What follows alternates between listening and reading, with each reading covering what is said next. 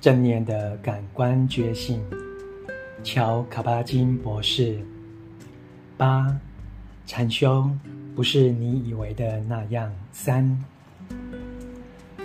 禅修不是试图到达某处，而是允许自己待在当下的原地做自己，同时也让世界待在当下的状况中。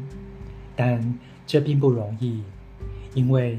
我们若一直待在自己的念头中，总是会出现可以让我们找茬的事物，我们的身心都会强烈抗拒，不肯好好待在原处，接受当下的发生，即便只是片刻。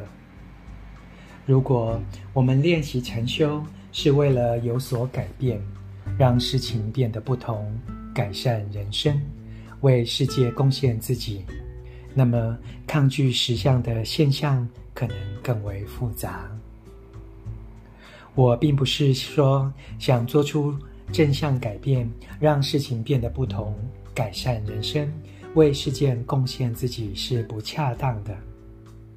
这些状况的确实可能发生，单靠禅修、静坐，确实可以改变自己，改变世界。事实上，光是安静坐下来，如如不动，你就已经在某种小小的层面上改变了自己及世界。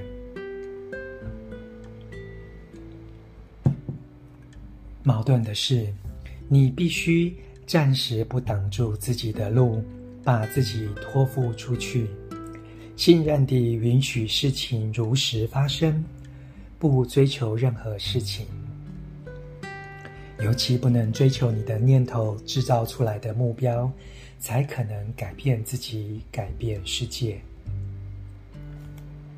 爱因斯坦说得很中肯：今天的世界所面对的问题，无法用创造出他们的思考层次来解决。意思就是，我们需要发展并精炼心智及其看见与认知的能力。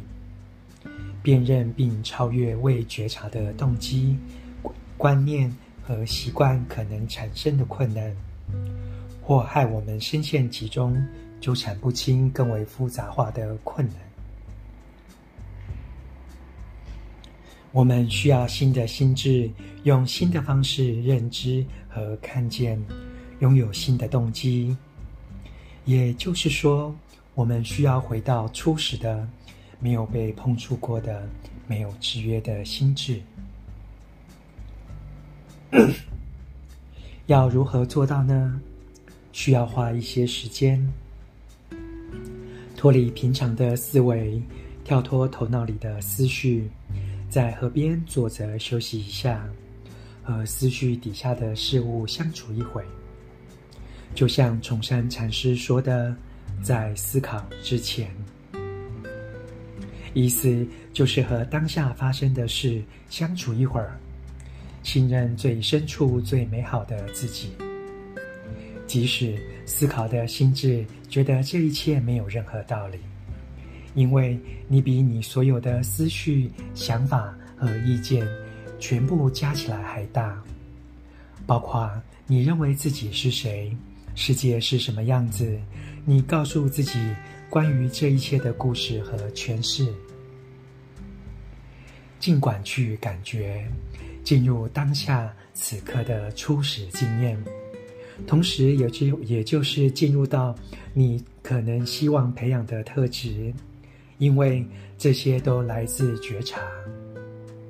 当我们停下来，不再试图去到哪里或拥有某种特别的感觉，允许自己处在当下。跟当下的任何感觉共处，在那时刻，觉察就会发生。觉察本身就是老师、学生和课程。所以，从觉察的角度来看，任何心智状况都是禅修的状况。愤怒或哀伤，热忱或愉悦都有意义，都有用处，都有价值。都值得我们仔细检验。这些情绪远比放空的脑袋愚钝而缺乏连结的脑袋更有价值。事实上，只要我们能够停、看、听，愤怒、害怕、恐惧、哀伤、怨恨、不耐烦、热忱、愉悦、困惑、恶心、鄙视、羡慕、狂怒、欲望，甚至无聊、质疑和懒散，所有的心智和身体状态，都是更加了解自己的机会。